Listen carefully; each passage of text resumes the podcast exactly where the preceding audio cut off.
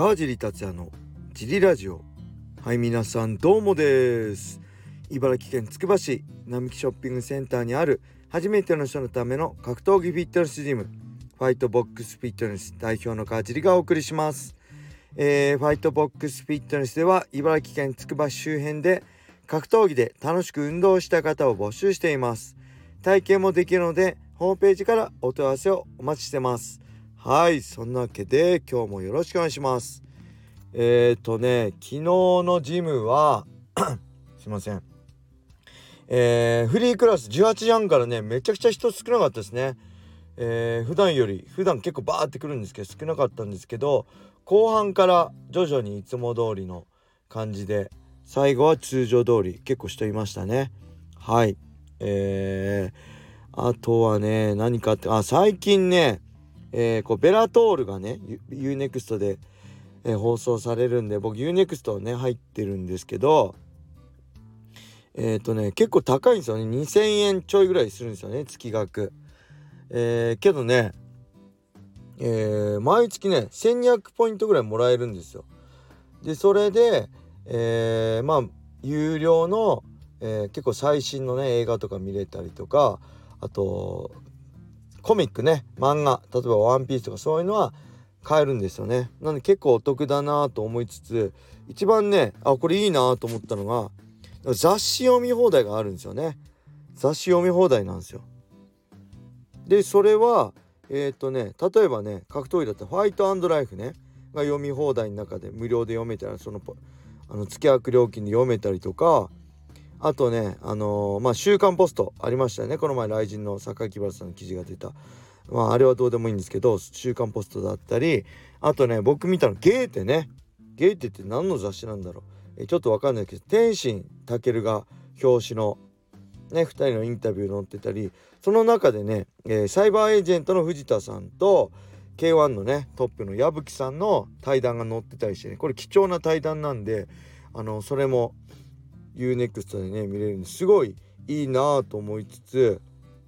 えー、ただおすすめのね映画とかちょっとドラマとかよくわかあの結構探しづらさがあるんで他の UNEXT とかと比べて、えー、ぜひねおすすめの映画とかあればえ、あネットリックスか。ネットリックスとかと比べてねおすすめの映画ドラマとかねバラエティとかあれば、えー、コメントとか、えー、レーターで教えてください。よろしくお願いします。そんな感じで、えー、レターも行きましょ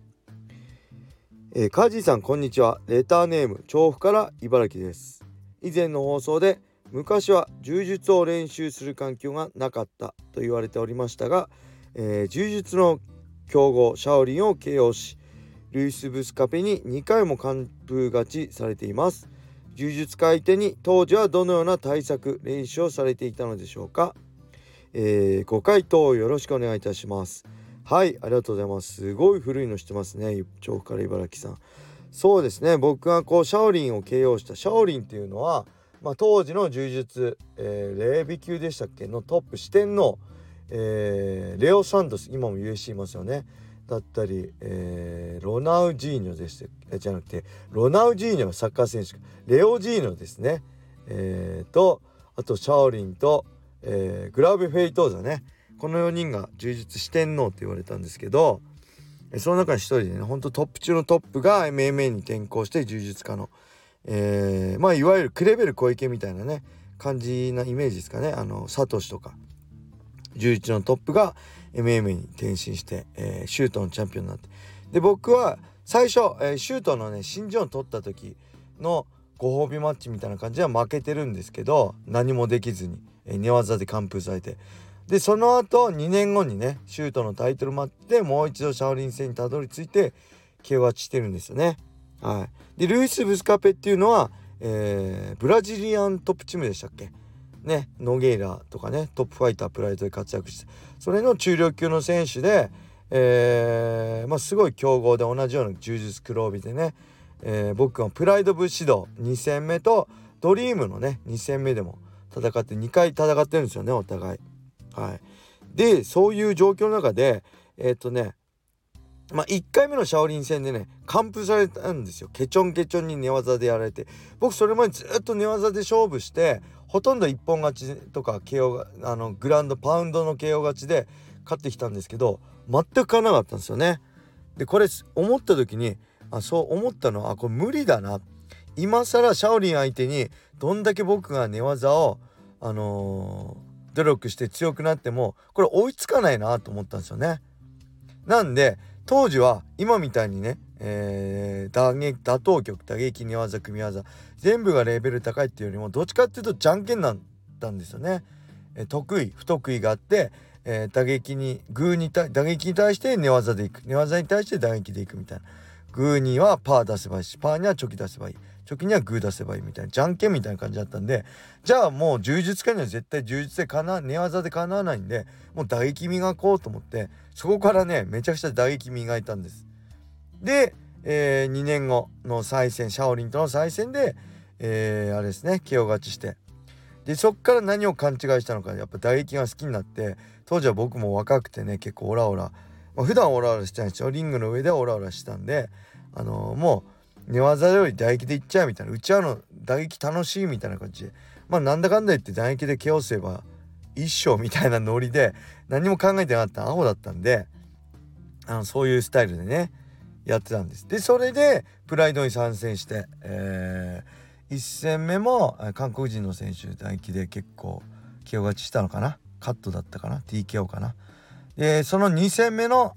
えルイス・ブスカペ戦ねブラジルの今日これも柔術黒帯なんですよね。で僕が取った作戦はもう当時なめてたんでまあ KO すれば1勝みたいな。あ柔術かねじゃあタックル切ってスタンドで KO すれば1勝みたいな感じ。